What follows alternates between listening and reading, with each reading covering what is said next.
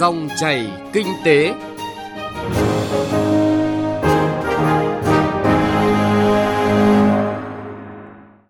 Biên tập viên Xuân Lan xin kính chào quý vị và các bạn.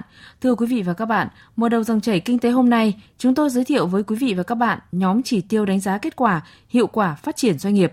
Sau đó mời quý vị và các bạn nghe nội dung phát triển kinh tế tư nhân, vai trò của những doanh nghiệp dẫn dắt, thực tế trong lĩnh vực bất động sản.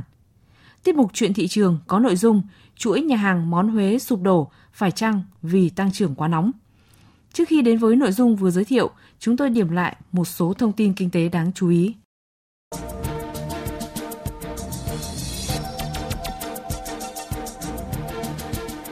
Khu vực tư nhân vươn lên thành động lực chính của tăng trưởng nền kinh tế trong quý 3 và 3 quý năm nay. Đây là thông tin đáng chú ý được đưa ra trong báo cáo động lực cho kinh tế Việt Nam, góc nhìn và triển vọng do Viện Nghiên cứu Quản lý Kinh tế Trung ương và chương trình Australia hỗ trợ cải cách kinh tế Việt Nam phối hợp nghiên cứu và công bố mới đây. Dựa trên phân tích về tiềm năng, cơ hội và thách thức của kinh tế Việt Nam trong thời gian tới, báo cáo nghiên cứu đưa ra kịch bản cập nhật về triển vọng cho nền kinh tế nước ta. Theo đó, tăng trưởng GDP năm nay được dự báo ở mức 7,02% và năm 2020 là 6,72%. Theo Tổng cục Thống kê, vốn đầu tư thực hiện từ nguồn ngân sách nhà nước tháng 10 ước tính đạt 37.000 tỷ đồng, tăng 10% so với cùng kỳ năm trước. Tính chung 10 tháng năm nay, vốn đầu tư thực hiện từ nguồn ngân sách nhà nước đạt hơn 260.000 tỷ đồng, bằng 69% kế hoạch năm và tăng hơn 5% so với cùng kỳ năm trước. Tuy nhiên, cùng kỳ năm 2018, tỷ lệ thực hiện đạt hơn 70% và tốc độ tăng là 12%. Nhìn chung, tỷ lệ thực hiện so với kế hoạch năm và tốc độ tăng so với cùng kỳ năm trước vẫn đạt mức thấp so với các năm trong giai đoạn 2015-2019. 10 tháng năm nay, vốn đầu tư trực tiếp nước ngoài FDI thực hiện ước đạt hơn 16 tỷ đô la Mỹ, tăng 7,4% so với cùng kỳ năm 2018 và cao nhất trong 5 năm qua. Trong 10 tháng qua, còn có hơn 7.500 lượt góp vốn mua cổ phần của nhà đầu tư nước ngoài với tổng giá trị góp vốn gần 11 tỷ đô la Mỹ, tăng hơn 70% so với cùng kỳ năm 2018. Theo đó, vốn đầu tư trực tiếp nước ngoài tiếp tục giữ đà phát triển với số vốn thực hiện cao nhất trong nhiều năm trở lại đây. Cục xuất nhập khẩu Bộ Công Thương đã hoàn thành việc xây dựng và bắt đầu thực hiện cung cấp trên cổng dịch vụ công trực tuyến của Bộ Công Thương ở mức độ 3 đối với các thủ tục hành chính thuộc lĩnh vực xuất nhập khẩu kể từ ngày 1 tháng 10 năm 2019. Đây là giải pháp nhằm thực hiện cải cách thủ tục hành chính, tạo điều kiện thuận lợi cho hoạt động xuất nhập khẩu của các tổ chức, doanh nghiệp và cá nhân. Theo đó, từ ngày 1 tháng 11 năm nay, Cục xuất nhập khẩu, Bộ Công Thương bắt đầu tiếp nhận hồ sơ đối với các thủ tục tại địa chỉ http online.moit.gov.vn, không tiếp nhận hồ sơ giấy đối với các thủ tục hành chính. Công nghệ nhà máy thông minh vừa được Hitachi System Việt Nam và tập đoàn Siemens ký kết với trường Đại học Thủy Lợi nhằm tạo ra môi trường thực nghiệm lý tưởng cho sinh viên, học sinh nghiên cứu ứng dụng công nghệ 4.0 trong quá trình vận hành và quản lý sản xuất. Các giải pháp Hitachi và Siemens cung cấp cho trường Đại học Thủy Lợi thông qua phòng thí nghiệm, nhà máy thông minh là phần mềm quản lý vòng đời sản phẩm tự động hóa tiên tiến. Mô hình sẽ hỗ trợ tích cực trong việc đào tạo sinh viên có trình độ ứng dụng công nghệ cao, đáp ứng nguồn lực cho Việt Nam trong thời đại công nghiệp số. Những sinh viên khi được nghiên cứu với công nghệ của nhà máy thông minh sẽ có cơ hội thuận lợi trong việc làm, dễ dàng tiếp cận với công việc và các giải pháp ứng dụng công nghệ cao trên thế giới.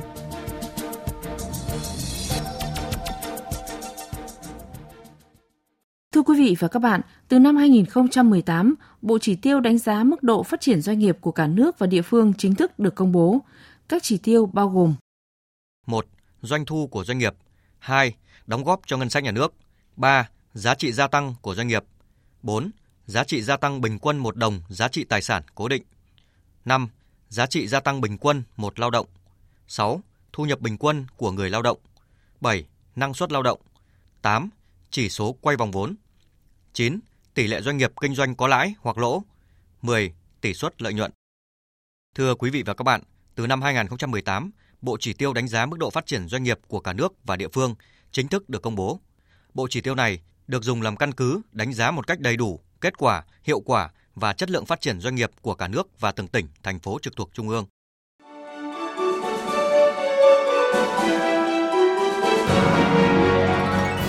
Dòng chảy kinh tế, dòng chảy cuộc sống.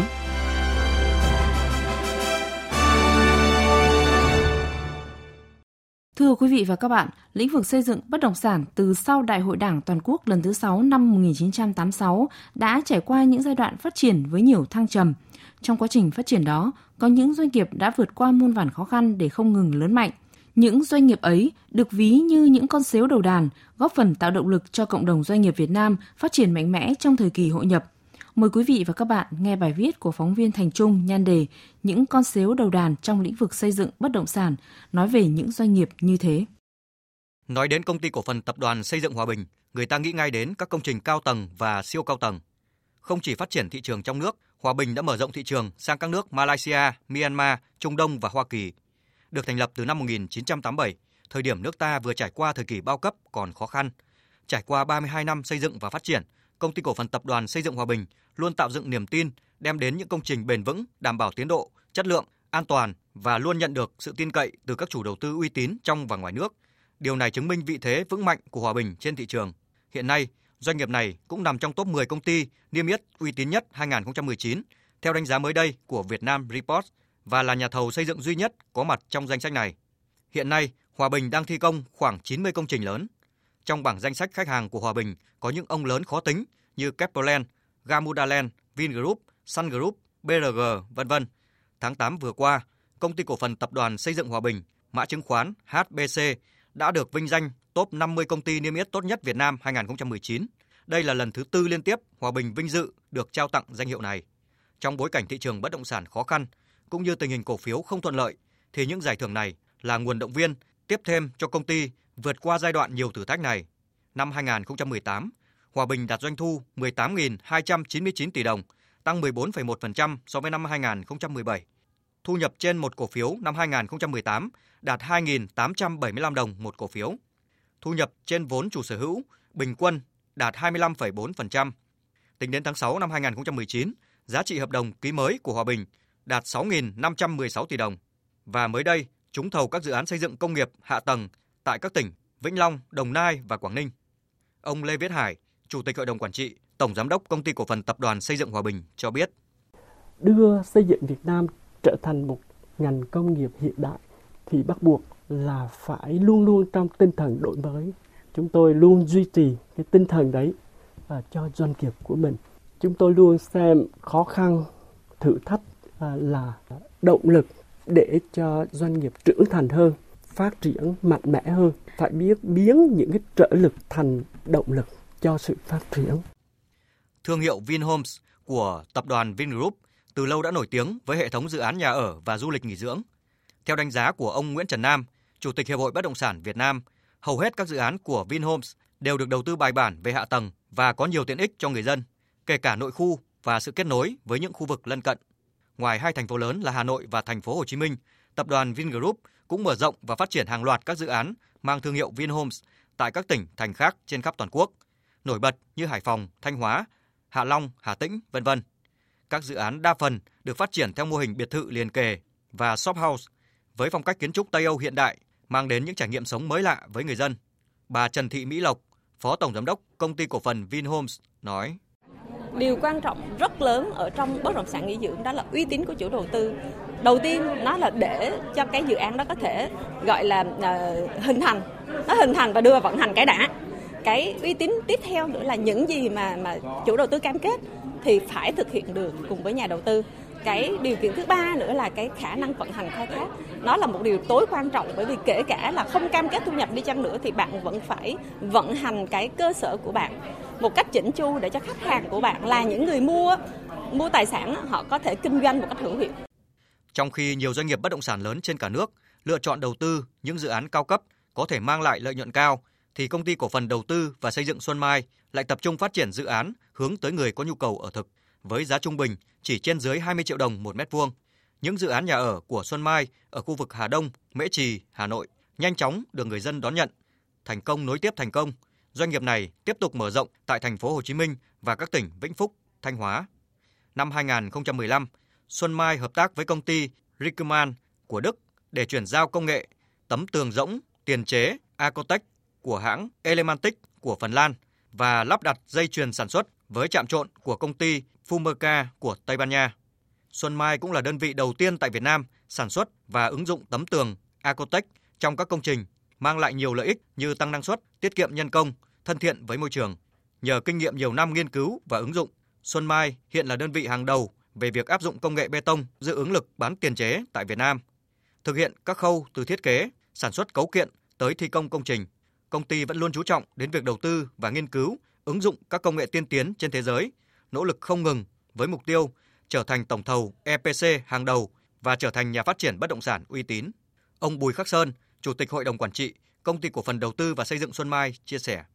Khi tôi thấy được Xuân Mai có thế mạnh về trong lĩnh vực xây dựng, chúng tôi có một số kinh nghiệm đầu tư nữa thì chúng tôi sẽ đầu tư kinh doanh, đầu tư bất động sản trên một cái nền tảng là một đơn vị à, xây dựng, một đơn vị thi công chuyên nghiệp. Là như vậy đấy là cái lợi thế mà chúng tôi bắt đầu để tạo ra sản phẩm và nó cũng rất quan trọng là tạo nên một cái công an việc làm, một cái khối lượng công việc rất lớn cho hệ thống. Mọi người thấy slogan của Xuân Mai là góp những điều giản dị để tạo niềm tin vững bền. Những điều giản dị này là sự nỗ lực nhưng mà chúng tôi nghĩ là cái điều giản dị đấy mang lại được à, giá trị cho xã hội. Tiến sĩ Trần Du Lịch, thành viên tổ tư vấn kinh tế của Thủ tướng Chính phủ cho rằng, mặc dù còn nhiều khó khăn, nhưng nhìn tổng thể bức tranh của doanh nghiệp Việt Nam đang trong giai đoạn phát triển tốt. Trong quá trình phát triển kinh tế của đất nước, sự sàng lọc đối với doanh nghiệp là tất yếu. Hiện nay, hệ thống pháp luật của nước ta đang dần hoàn thiện, chính phủ cũng tạo mọi điều kiện thuận lợi để các doanh nghiệp nâng cao sức cạnh tranh và có thể phát triển đúng với năng lực của mình. Môi trường đầu tư tốt đang được hướng tới là môi trường thuận lợi cho những người làm ăn bài bản, chân chính, khát vọng làm giàu, đúng pháp luật và không có đất cho những doanh nghiệp gian dối. Tiến sĩ Trần Du Lịch nói: Chúng ta rất mừng là trong quá trình hội nhập thì một số lĩnh vực đặc biệt là ngành xây dựng như cầu đường vân vân xây dựng có một số doanh nghiệp kể cả lĩnh vực du lịch như khách quản lý khách sạn cao cấp thì chúng ta được tiếp thu công nghệ và làm chủ công nghệ tương đối tốt để phát triển và có thể tham gia vào cái quan hệ toàn cầu. Tuy nhiên, tôi cho rằng cái quan trọng nhất trong hội nhập sắp tới này làm sao là phát huy được những cái vai trò của những con xéo đầu đàn mà con xéo đó phải liên kết được những bầy xéo của doanh nghiệp vừa và nhỏ. Chúng ta không thể đơn độc, bởi vì chúng ta tham gia chuỗi giá trị thì một cái doanh nghiệp gốc phải có kéo theo những cái vệ tinh thì đấy là cách mà chúng ta gọi là phát triển nó bền vững được. Thưa quý vị và các bạn, mỗi doanh nghiệp đều chọn cho mình hướng đi riêng, nhưng những doanh nghiệp lớn trong ngành xây dựng bất động sản như Vinhome, Hòa Bình, Xuân Mai đều đã gặt hái được những thành công đáng ghi nhận. Đó chỉ là một trong số rất nhiều doanh nghiệp của nước ta đi lên bằng chính nội lực của mình. Những doanh nghiệp đó đang lan tỏa những giá trị đích thực, góp phần tạo động lực cho những doanh nghiệp nhỏ và vừa mạnh dạn hơn trong đầu tư sản xuất kinh doanh và sẵn sàng đón nhận cơ hội phát triển trong thời kỳ hội nhập.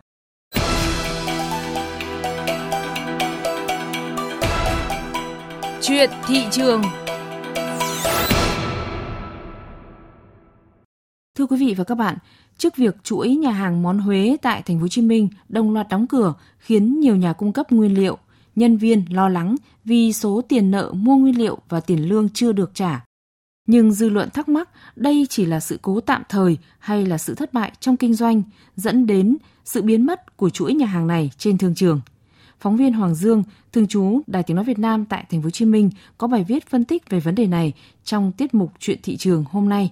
Mời quý vị và các bạn cùng nghe. Cách đây một tuần, chuỗi nhà hàng món Huế đồng loạt đóng cửa.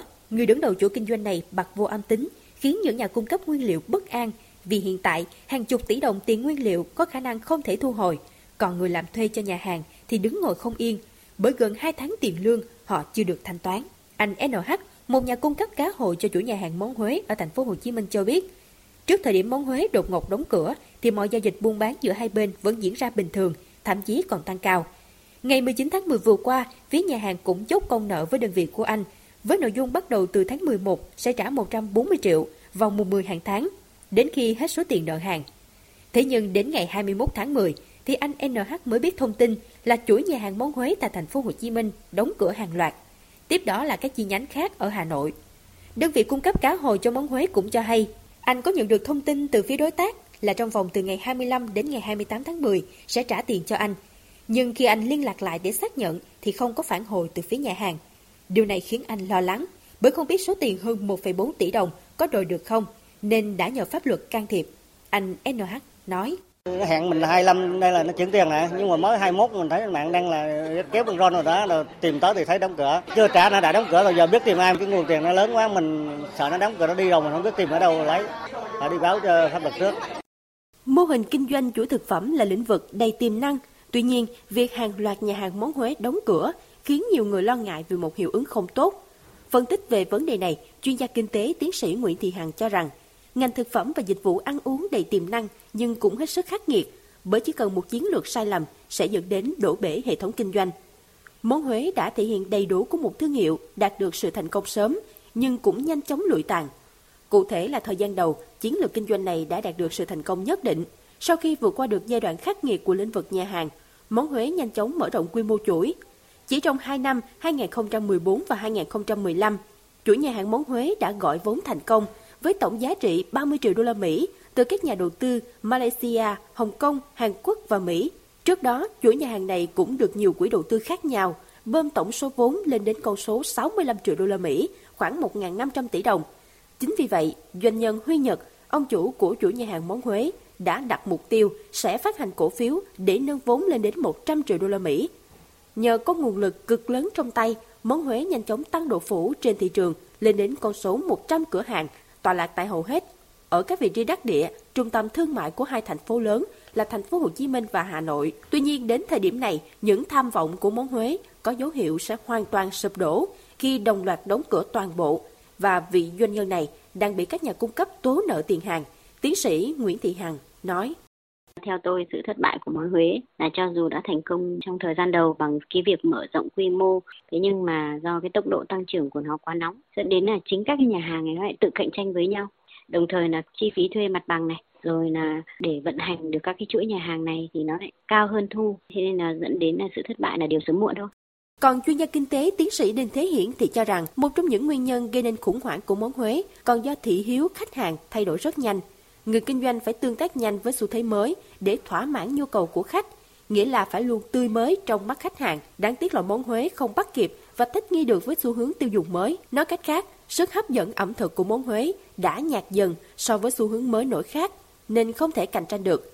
Bên cạnh đó, một nguyên nhân quan trọng nữa là món ăn tại chủ nhà hàng món Huế không đạt so với các quán ăn nhỏ lẻ do chính người Huế làm ở thành phố Hồ Chí Minh. Vì chất lượng sản phẩm luôn mang yếu tố quyết định.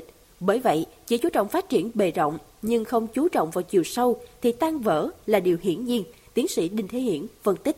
Hư trương thanh thế, tạo bề rộng để huy động vốn vào để có được nhiều tiền để làm mục đích khác là cái hướng là dễ lý giải cho cái chuyện là tại sao một cái chuỗi món Huế rất là to lớn và đã có bề dày vài năm nay và có nguồn vốn lớn mà lại tự nhiên âm thầm sụp đổ đó là cái chuyện lý giải cho chuyện đó để tránh rơi vào khủng hoảng thậm chí nguy cơ sụp đổ như chuỗi nhà hàng món Huế nhiều chuyên gia kinh tế cho rằng, trong xây dựng chuỗi kinh doanh ngoài đồng bộ về sản phẩm thì cần phải đồng bộ trong vận hành quản lý, nhân viên phục vụ.